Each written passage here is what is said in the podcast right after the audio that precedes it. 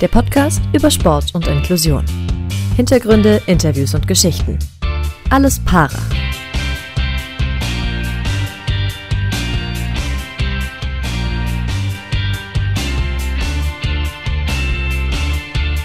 Hallo zusammen und willkommen zu Folge 4 von unserem Podcast Alles Para, der Podcast für Sport und Inklusion. Und äh, wir berichten wieder aufgrund des nochmals verlängerten Lockdowns aus mehreren, wie soll man sagen, kleinen Heimstudios.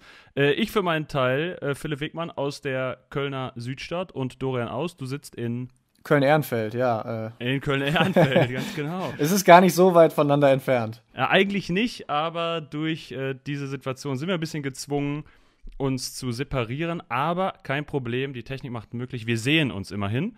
Und äh, auch unser Gast ist zugeschaltet, den wir gleich nochmal näher erklären, und zwar aus äh, Frankfurt.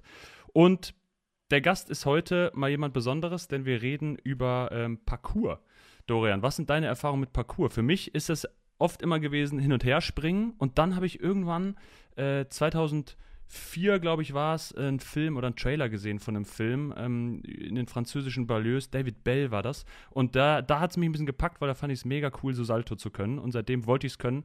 Spoiler, ich habe es nie geschafft. Äh, was ist deine, deine Assoziation mit Parcours? ja, ich äh, muss auch immer tatsächlich an die äh, französischen oder Pariser Banlieues, die Vororte denken, wo äh, ja, da rumgeturnt wird äh, in den, zwischen den Hochhäusern und über den Dächern. Und äh, ja, das sind einfach immer krasse, krasse Bilder, die man da so sieht und krasse Moves, die man auspackt. Ich äh, ja, bin, glaube ich, nie in die Nähe dessen gekommen. Das ist, glaube ich, so das, was ich damit verbinde. Was kannst du? Kannst du ein Salto? Nein, nicht, nicht mal, nicht, nicht mal okay. vom 3-Meter-Brett. ich habe damals, äh, wir haben ja zusammen Sport studiert und da habe ich, äh, war ein Grund, diese kompositorischen Sportarten zu wählen. Das war so Wasserspringen, äh, Trampolinspringen und quasi Bodentouren, weil ich eigentlich Bock hatte, es zu lernen und es hat einfach nie geklappt. So dieses an der Wand hochlaufen, Rückwärtssalto, war immer ein Traum von mir, aber irgendwie hat es dann, hat es irgendwie, weiß ich nicht, am Gewicht gelegen? Nee, daran hoffentlich nicht. Ja, Aber genau. Es lag an der Plauze wahrscheinlich. Hat es nicht funktioniert. Ich würde sagen, es ist äh, Zeit, dass wir mal unseren Gast äh, ins Boot dazu holen. Ja, du hast es schon gesagt, äh, es geht um Parcours. Wir haben Ihab Yassin heute zugeschaltet aus Frankfurt, äh, macht natürlich Parcours, äh, ist aber auch Parcours-Trainer für Kids. Und äh, ja, wir müssen sagen, wir sind vor allen Dingen über Instagram auf ihn aufmerksam geworden, weil er da, ja, was wir eben auch schon angerissen haben, äh, krasse Videos postet, wie er selbst ähm, ja durch Frankfurt und ähm, angrenzende äh, Städte da turnt und äh, ja irgendwelche Stunts auspackt, wo ich mir wahrscheinlich alle Gräten brechen würde. Äh, Ihab Yassin, 25 Jahre alt, äh, trägt Bart, Mütze, sehr gerne zumindest. 1,30 groß. Ihab, äh, was wir uns gefragt haben, wie heißt es eigentlich richtig? Parcours-Sportler und Sportlerin, Parcours-Athlet, Athletin oder Parkourist? Hallo erstmal, äh, bevor ich jetzt hier so anfange reinzuplappern. Äh, also wir nennen, also wir selber nennen uns eigentlich Trasseure und also weil es ja vom Französischen kommt quasi das Wort Trasseure. Und deswegen, also wir würden uns selber Trasseure nennen, Athleten oder Parcoursathleten kann man auch sagen, das nutzen halt gerade die Medien oder quasi die Leute, die halt eben nicht unbedingt im Sport drin sind, aber wir selber haben das Wort Trasseur für uns vereinbart. Kannst du das übersetzen? Also was, was heißt das genau sozusagen? Äh, das ist eine sehr gute Frage. Ich glaube, es war derjenige, der den Weg sucht, geht. Ich bin nie so gut in Französisch gewesen. Ich habe eine 5 in Französisch gehabt. Deswegen äh, weil und auch Shame on Me, weil eigentlich sollte ich das wissen, äh, müsste man wohl kurz in Google Übersetzer eingeben, Shame on Me. Äh, der, der den Weg geht, Parcours ist ja auch, der Sinn ist ja schnellste Route von A nach B, äh, quasi eigentlich, oder? Ja, effizient von A nach B zu kommen und ähm, quasi sich, also nicht auf vorgegebenen Wegen zu gehen, sondern sich selber den Weg durch die Stadt oder durch die Umgebung zu suchen. Parcours ja. findet ja jetzt nicht nur in der Stadt statt, sondern man kann es ja auch in der Natur machen. Aber gilt das für dich auch, weiß ich nicht, auf dem Weg zum Supermarkt zum Beispiel oder so? Ja, schon. Also ich versuche schon immer den kürzesten Weg zu nehmen. Und ähm, ja, und vor allem, man versucht schon quasi effizient von A nach B zu kommen. Also ich kann mich noch aus der Schulzeit erinnern, wo ich manchmal, wo wir quasi einen Aufenthaltsraum hatten und der war im Erdgeschoss und neben dem Aufenthaltsraum war direkt der Kiosk. Und der Kiosk war halt so am Eingang des Aufenthaltsraums Und da war dann immer so eine riesen Schlange und das Fenster war dann manchmal offen noch auf dem Halsraum, weil ich halt einfach durchs Fenster geklettert bin, weil ich keinen Bock hatte äh, zu warten. Und das war halt so, habe ich mir halt gedacht, so, yo, warum soll ich jetzt warten oder mich durch diese ganze Menschenmenge halt quasi durchquetschen, wenn ich halt einfach ein offenes Fenster. So zum Beispiel. Macht das für dich denn auch den Reiz aus, dass man so ein Warten überbrücken kann und einfach schnell von A nach B kommt? Oder was ist für dich so der Reiz bei Parcours? Der Reiz am Parcours ist eigentlich so, dass man quasi, dass jeder seinen eigenen Weg findet oder effizient anders bewegt, quasi, finde ich, weil jeder Mensch überwindet die Hindernisse auf einer anderen, effizienten Art. Also, keine Ahnung, wenn du jetzt über eine Mauer springen würdest, keine Ahnung, bestimmt gibt es, wenn du jetzt zehn verschiedene Trasseure hast, diese zehn Trasseure überwinden bestimmt die Mauern anders. Einer würde einfach nur über die Mauer springen, der andere würde, wie soll man das, einen Katzensprung drüber machen, also quasi wie ein Boxsprung, nur dass eben die Beine zwischen den Armen sind zum Beispiel. Über die Mauer rollen geht auch. Also keine Ahnung, es gibt verschiedene Möglichkeiten. Es ist nicht vorgeschrieben, wie man effizient von A nach B kommt. Aber was würdest du denn sagen, äh, wie viel Prozent beim Parcours ist Effizienz von A nach B kommen und wie viel ist dann auch sowas wie Style und äh, weiß nicht, dass es cool aussieht und äh, spektakulär aussieht? Also ja, das ist ja so wieder so ein Ding, das ist ja dieses, dieses Parcours und Führerning, weil ja man man sagt, man hat ja diese Diskussion immer gehabt, so was ist Parcours, was ist Freerunning, weil ja Style, man sagt immer, Style ist Freerunning und Parcours ist effizient. Also ich würde sagen, 80%, 90% effizient und 10% Style. Also wenn man wirklich, wirklich nur auf das Parcours ähm, sich konzentriert und wirklich auf die, äh, die Philosophie sozusagen ranzieht, dann ist es wirklich so mindestens 90% effizient und äh, halt bisschen Style muss ja vielleicht nochmal sagen, für die Leute, die jetzt Parcours nicht so kennen, das ist ja irgendwie, Hindernisse soll es eigentlich nicht geben, beziehungsweise man überwindet sie, wie du eben schon gesagt hast, mit drüber springen, drüber rollen, äh, weiß ich nicht, dran vorbei, sich hangeln oder wie auch immer. Hast du denn irgendwie einen Lieblingsmove oder so? Mm. Ein Signature-Move.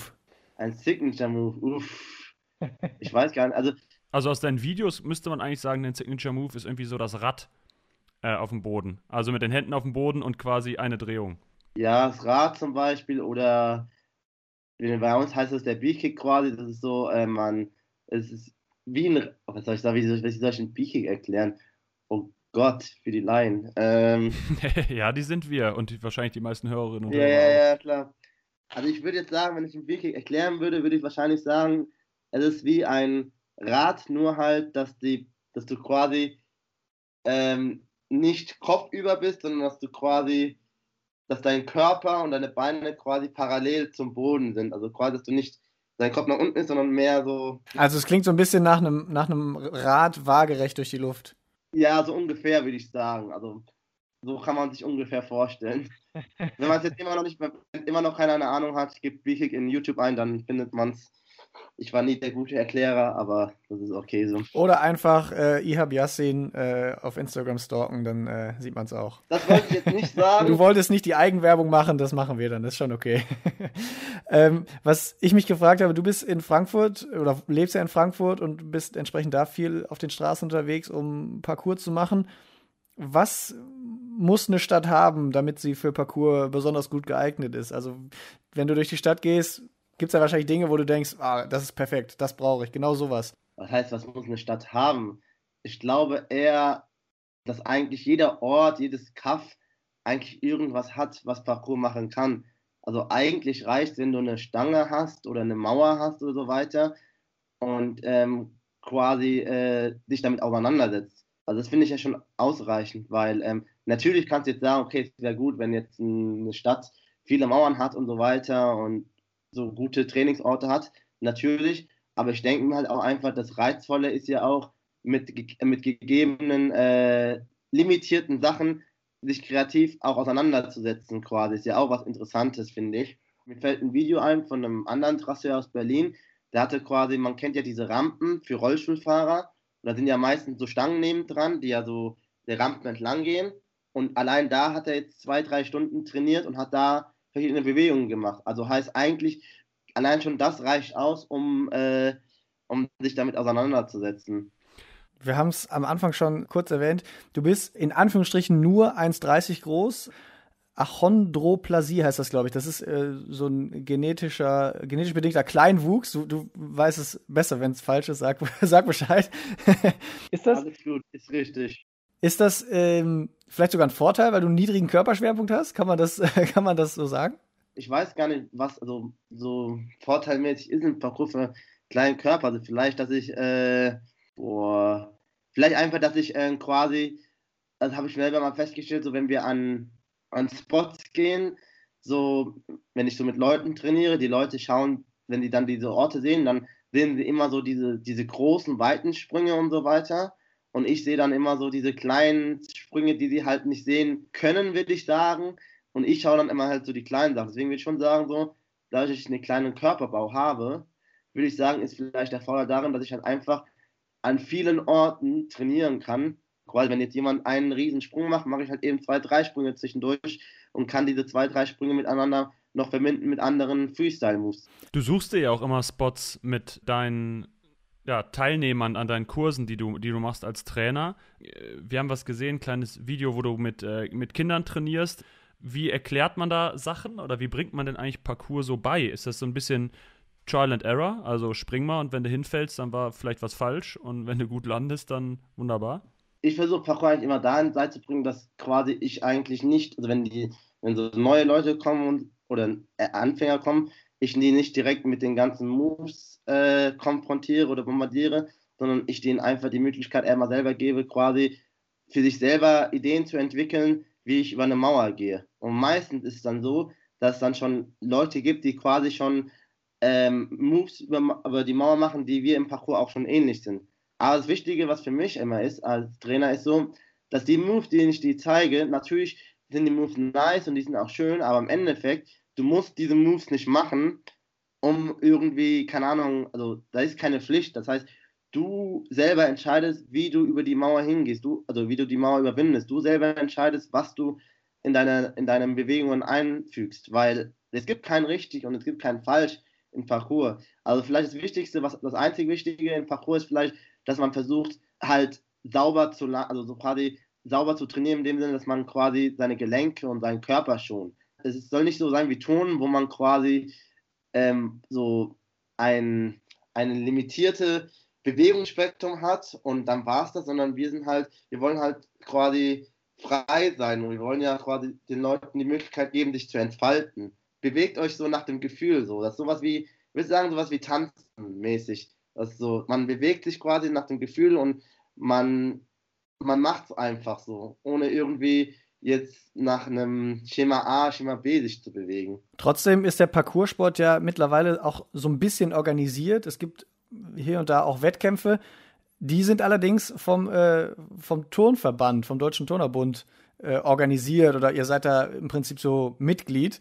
Äh, ja. Wie passt das zusammen? Weil äh, du hast ja schon gesagt, eigentlich äh, wollt ihr euch so ein bisschen vom Turnen entfernen, aber es gibt ja trotzdem auch jetzt so rein sportlich so viele Bewegungselemente, die vielleicht irgendwie aus dem Turnen kommen. Ja, ja. Also, mh, mm, ich weiß, es passt eigentlich gar nicht zusammen und es ist auch, wenn ich mal ehrlich bin, es gibt wirklich sehr viele Diskussionen, als es anfing, als man mitbekommen hat, dass Parcours quasi jetzt vom Turnerverband quasi aufgenommen wurde, gab es schon sehr viele Diskussionen, weil im Endeffekt wenn man wirklich die Philosophie mit reinnimmt, dann ist das überhaupt nicht vereinbar. Es ist jetzt keine, äh, keine Erklärung in Stein gemeißelt. Ich glaube einfach, warum es so mittlerweile jetzt in den Turn aufgenommen wird, zum einen, weil wahrscheinlich immer mehr Leute Parcours machen und weil es ja auch immer eine größere Sache wird. Zum anderen glaube ich auch einfach, weil viel mehr Leute aus dem Turnen, also zur Vermutung, ins Parcours reinkommen.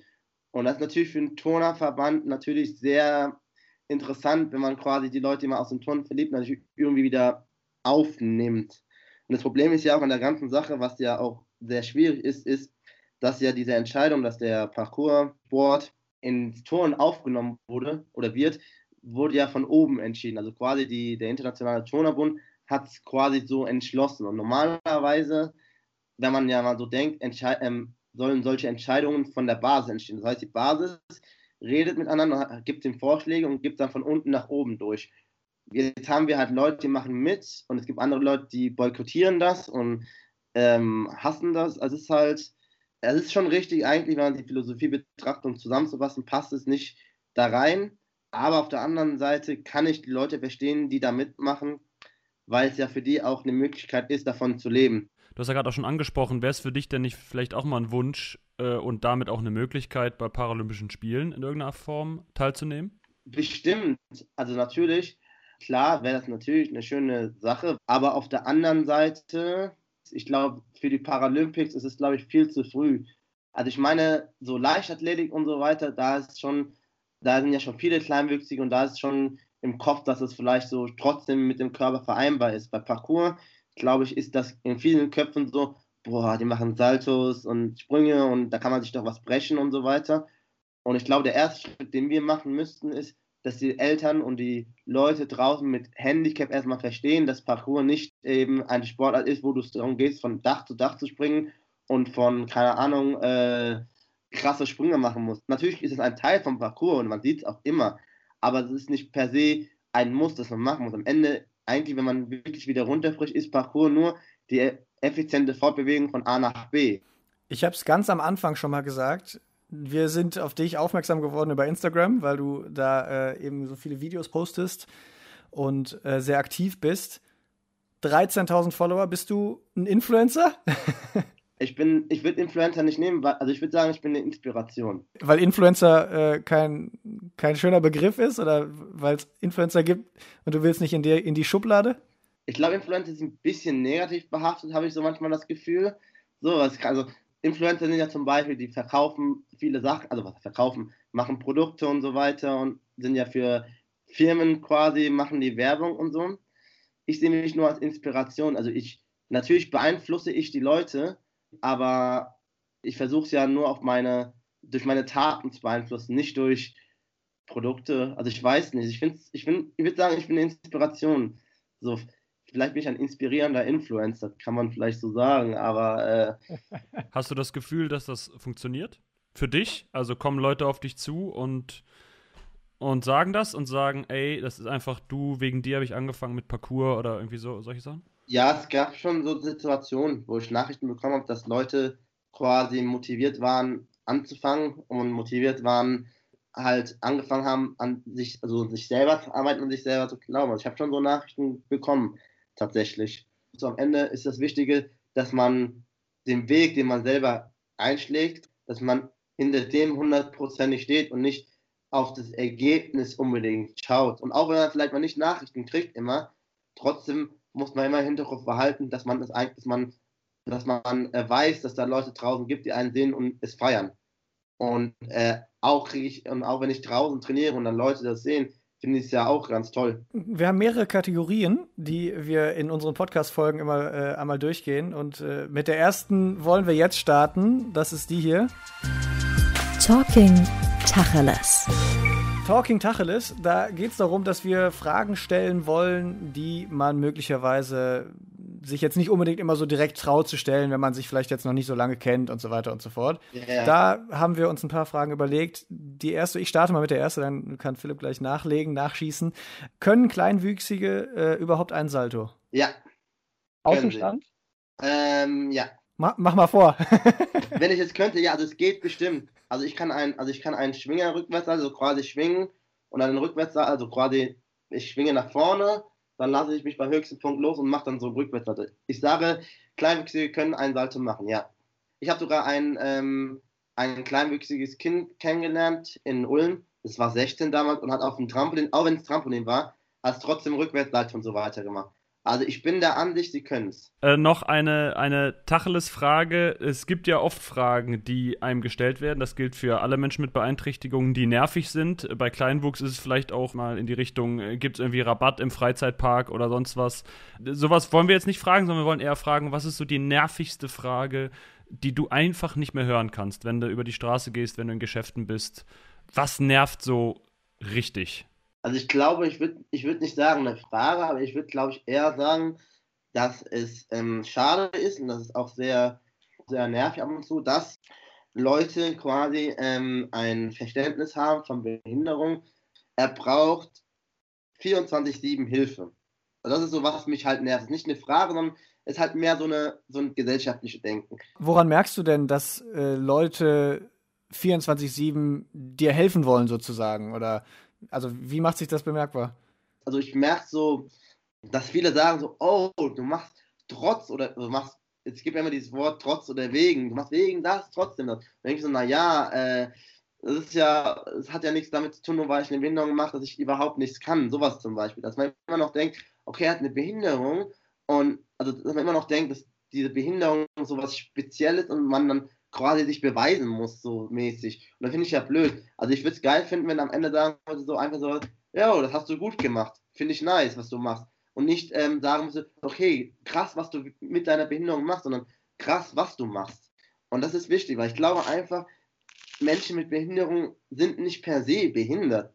Also Menschen mit Behinderung sind nur in gewissen Situationen behindert, nicht in allen Situationen. Also ich bin kleinwüchsig, das heißt, gut, ich kann mal Sachen nicht am obersten Regal erreichen.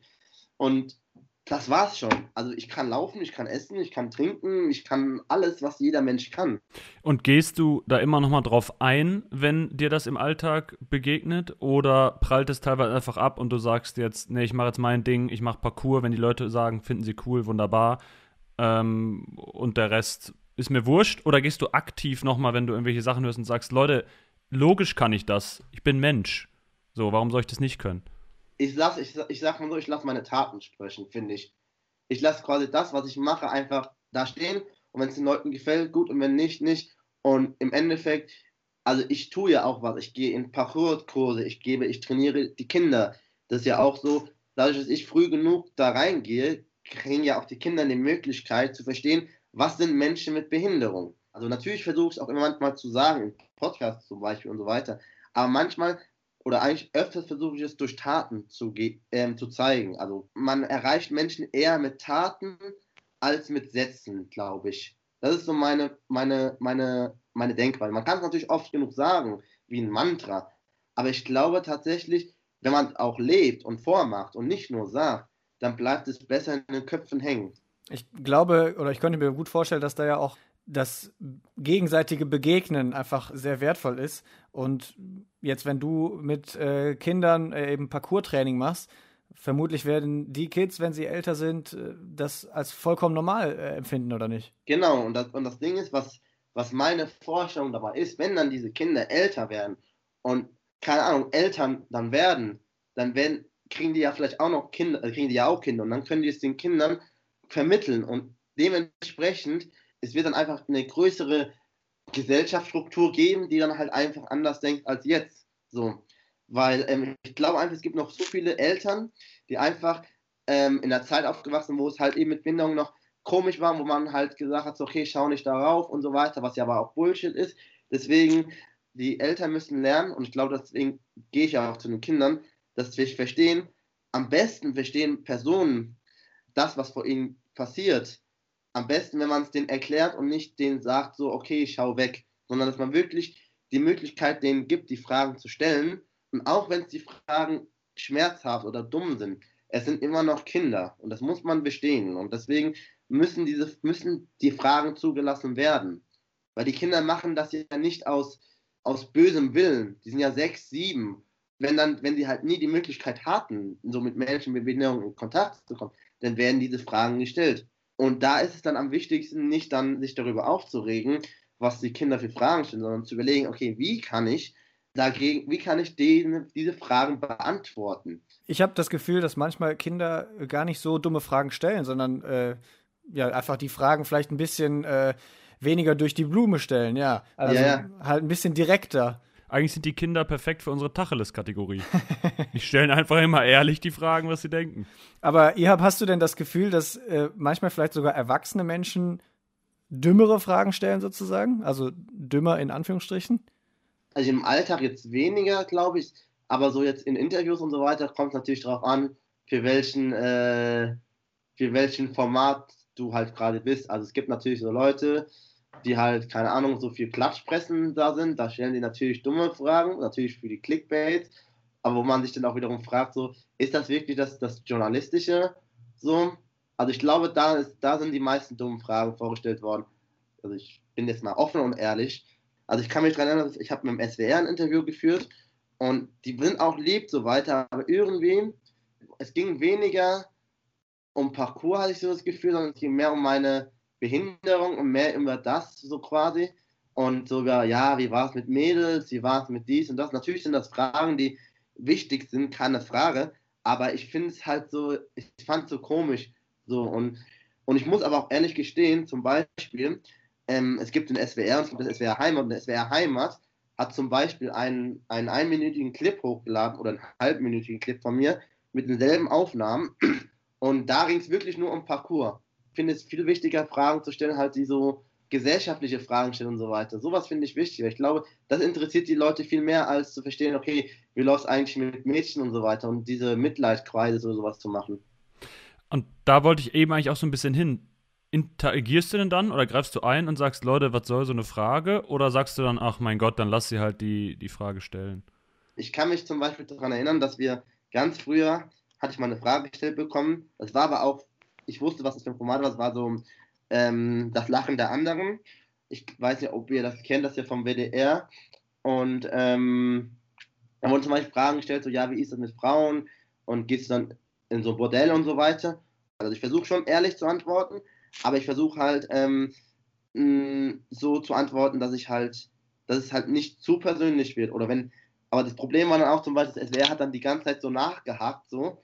Und das ist zum Beispiel was auch, das ist so dieses Nachhaken, das finde ich dann auch wieder richtig blöd und so dumm. Also das Nachhaken, kann ich sagen, ist auf jeden Fall eine Journalistenkrankheit, die kennen Dorian und ich ja auch. Ähm, das macht man, aber die Frage nach Bordellbesuchen finde ich ehrlich gesagt absolut übergriffig.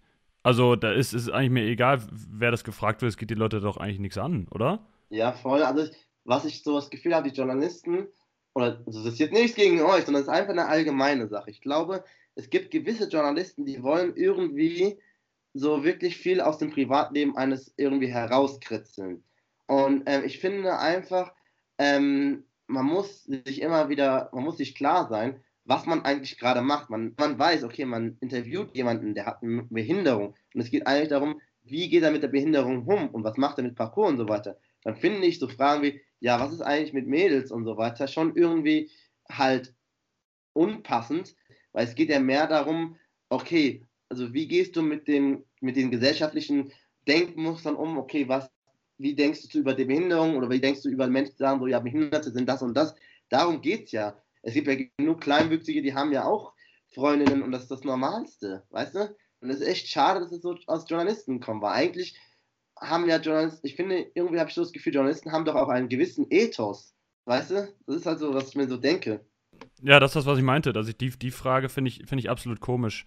Ähm, aber dann kommen wir mal wieder einfach zu dir ein bisschen zurück als Person. Darum soll es ja eigentlich gehen. Um dich als Person. Person ne, es ist sehr wichtig, es ist sehr interessant. Äh, auch damit vielleicht ähm, in unserem Fall Kollegen, Kolleginnen das hören und sagen: Ah, okay. Äh, dann, die hatten wir ja schon auf dem Zettel, die Frage lassen wir sie weg. Also Dorian und ich können wir sagen, wir haben die Frage nicht auf dem Zettel. Das können wir schon mal vorwegnehmen. Irgendwelche Mädels fragen. Ja, wir haben noch Ethos. Genau. Hatten oder haben? Hoffentlich haben wir es noch. Haben immer noch. Äh, trotzdem eine Frage zu dir nochmal so privat als Person, weil du hast uns erzählt, dass du meditierst. Ist das für dich äh, der Ausgleich zum Parcours? Äh, weil Parcours ist Action, schnell, viel rumlaufen und meditieren. Ähm, ich habe es mal probiert, ist es jetzt ehrlich gesagt nicht ganz so meins, aber ist ja eher ruhig sitzen, entspannen. Ich habe nie drüber nachgedacht, dass es zum Ausgleich zum Parcours ist. Es ist eher mehr so für mich, weil quasi, mh, hm, also ich meditiere ja morgens und abends und dieses Meditieren ist ja quasi, dieses Morgensmeditieren ist quasi so seine Gedanken ordnen und quasi mal einfach Zeit für sich zu nehmen und auch Abendzeit für sich zu nehmen. Also ich bin so gerne unterwegs, unabhängig vom Parcours. Ich gehe raus, ich bin in der Natur oder was auch immer. Und ich habe einfach gemerkt, okay, ähm, ab und zu mal auch mal kurz mal runterzuschalten, kann mir auch gut tun. Gehört da für dich auch auf die Vorbereitung die Ernährung dazu? Weil du in deinem Fall ernährst dich jetzt ähm, vegan. Ist das oder folgt das einem Statement eher? Tatsächlich ist Ernährung schon wichtig. Also für mich ist Ernährung schon wichtig, dass ich schaue, okay, dass ich mich gesund ernähre. Und ähm, ob es ein Statement ist, glaube ich, weniger ein Statement. Also ich möchte, also ich bin jetzt nicht der Veganer, der jetzt 24-7 sagt, so, yo, vegan ist dies und das, sondern es ist mehr eine eigene bewusste Entscheidung. Ich mache es für mich getroffen, weil ich weiß, okay, es ist für mich gut und ich fühle mich damit glücklich. Und wie ich ja schon sagte, man beeinflusst die Leute am, am, Ende am besten durch seine Taten und nicht durch die Worte. Welche Frage kriegst du als Veganer am häufigsten gestellt? Also ich zum Beispiel ernähre mich auch komplett vegetarisch und da ist es immer so, vermisst du denn nicht das Fleisch oder so? Äh, was ist es bei dir? Weil ich zum Beispiel könnte mir jetzt vegan nicht vorstellen, weil ich glaube, da wird mir, ja, halt so, so Milchprodukte würden mir einfach zu sehr fehlen. Käse und so äh, ist einfach zu geil. okay, erstmal die erste Frage. Ähm, ich glaube gar nicht. Also ich habe bisher in meinem, also seitdem ich mich vegan habe, noch nie so, so Fragen gestellt bekommen. Ich glaube auch einfach, es kommt auch darauf an, wo, in welchem Kreis du dich bewegst. Also ich bewege mich ja im, im Freundschaftskreis, also in einem Parcours-Freundschaftskreis und da sind ja nicht wenige vegan. Ja, und zum Thema vegetarisch, also äh, mit Käse und so weiter. Also ich kann deinen Gedanken voll verstehen, weil ich war, bin früher auch richtiger Käsefresser gewesen, äh, ge, ge, äh, gewesen, so jetzt habe ich Aber mittlerweile also es gibt Käsesorten und ich habe Pizza gegessen und die hatten eine vegane Pizza gehabt und diese vegane Pizza mit dem veganen Käseschmelz hat wie Gorgonzola geschmeckt. Wenn es so Sachen gibt, wo man wirklich das schafft, dass es quasi so einen Geschmack gibt, dann glaube ich auch, sind die Leute auch bereit, das zu, äh, auszuprobieren und dann zu machen. Also jetzt nur so, was mir gerade so einfällt, weil ich verstehe deinen Gedanken voll und ähm, ich finde es ja auch schon gut, dass du vegetarisch bist. Also ich finde es ja eh schon nice.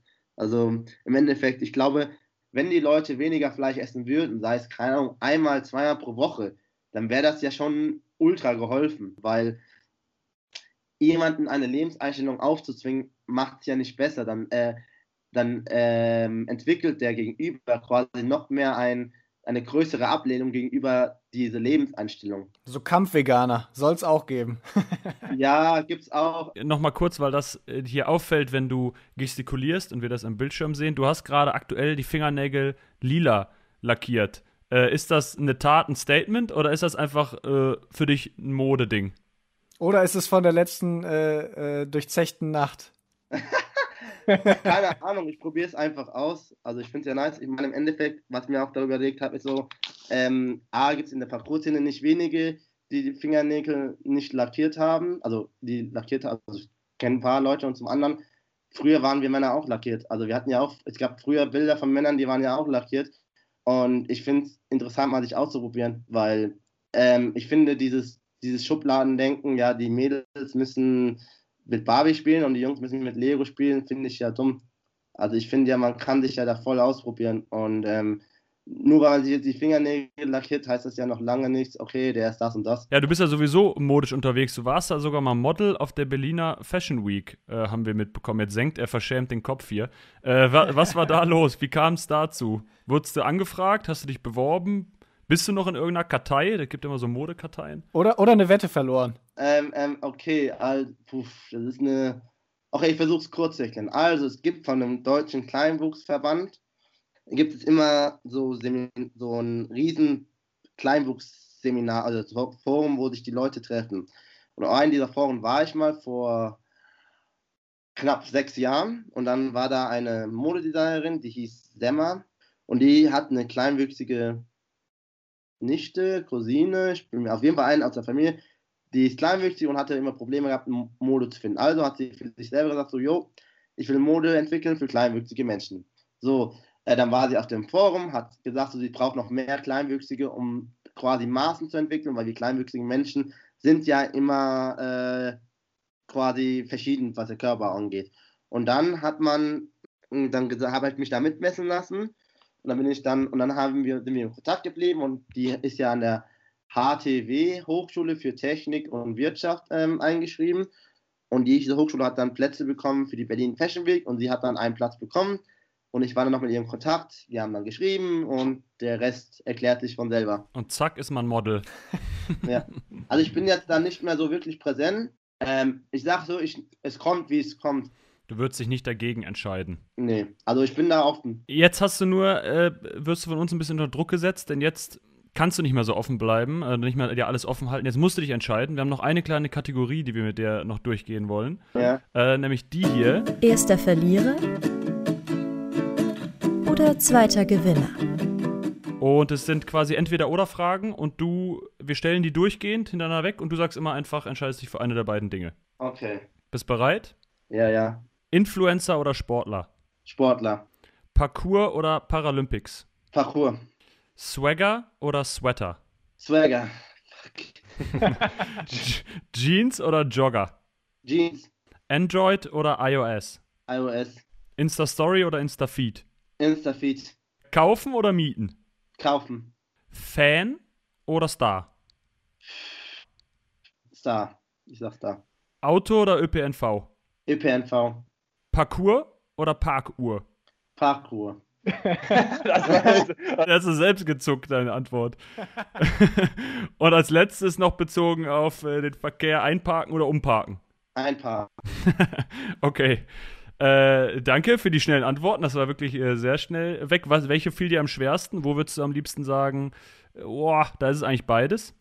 Ich glaube, Fan oder Star, hast du sehr lange überlegt. Ja, weil Fan ist halt, ähm, das Problem ist, wir im Parcours, wir, haben so das, äh, das Wort Fanboy. Ich weiß ja nicht, wie gut ihr Parcours-Leute kennt, deswegen nehme ich mal einen anderen aus dem, kann auch sagen wir so, Nico Kappel. Ich glaube, den müsstet ihr kennen. Kleinwüchsiger äh, Kugelstoßer. Genau.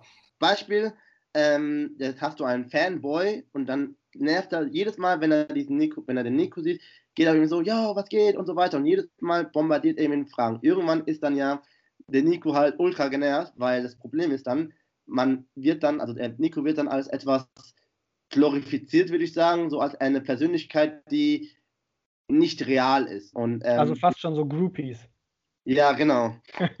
Und deswegen ist mir so die Frage schwer gefallen, weil Star, denke ich immer so, okay, Star klingt so etwas überheblich. Deswegen war deswegen, das hat mich so überlegt, so, hm, soll ich überheblich klingen oder soll ich nervig klingen? Das war so, Naja, gut, dass du es äh, jetzt noch aufgeklärt hast.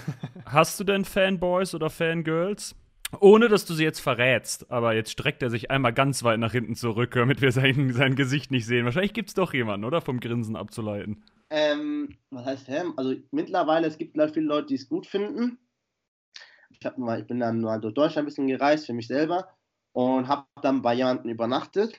Und dieser jemand, ähm, ich habe dann mit dem so gequatscht ein bisschen, dass ich bei dem pennen kann. Und dann war ich bei dem, wir saßen uns zusammen in seinem Zimmer. Und er dann so, ey, ihr habt, ja, ich kann nicht glauben, ich habe dich in YouTube gesehen und ihr sitzt so vor mir. Und ich war dann so, okay, und er dann so, ja, und das ist total krass und wow und so. Und ich saß dann so und denke mir so, äh, ja, ich weiß, aber ich bin ja auch irgendwie nur ein Mensch.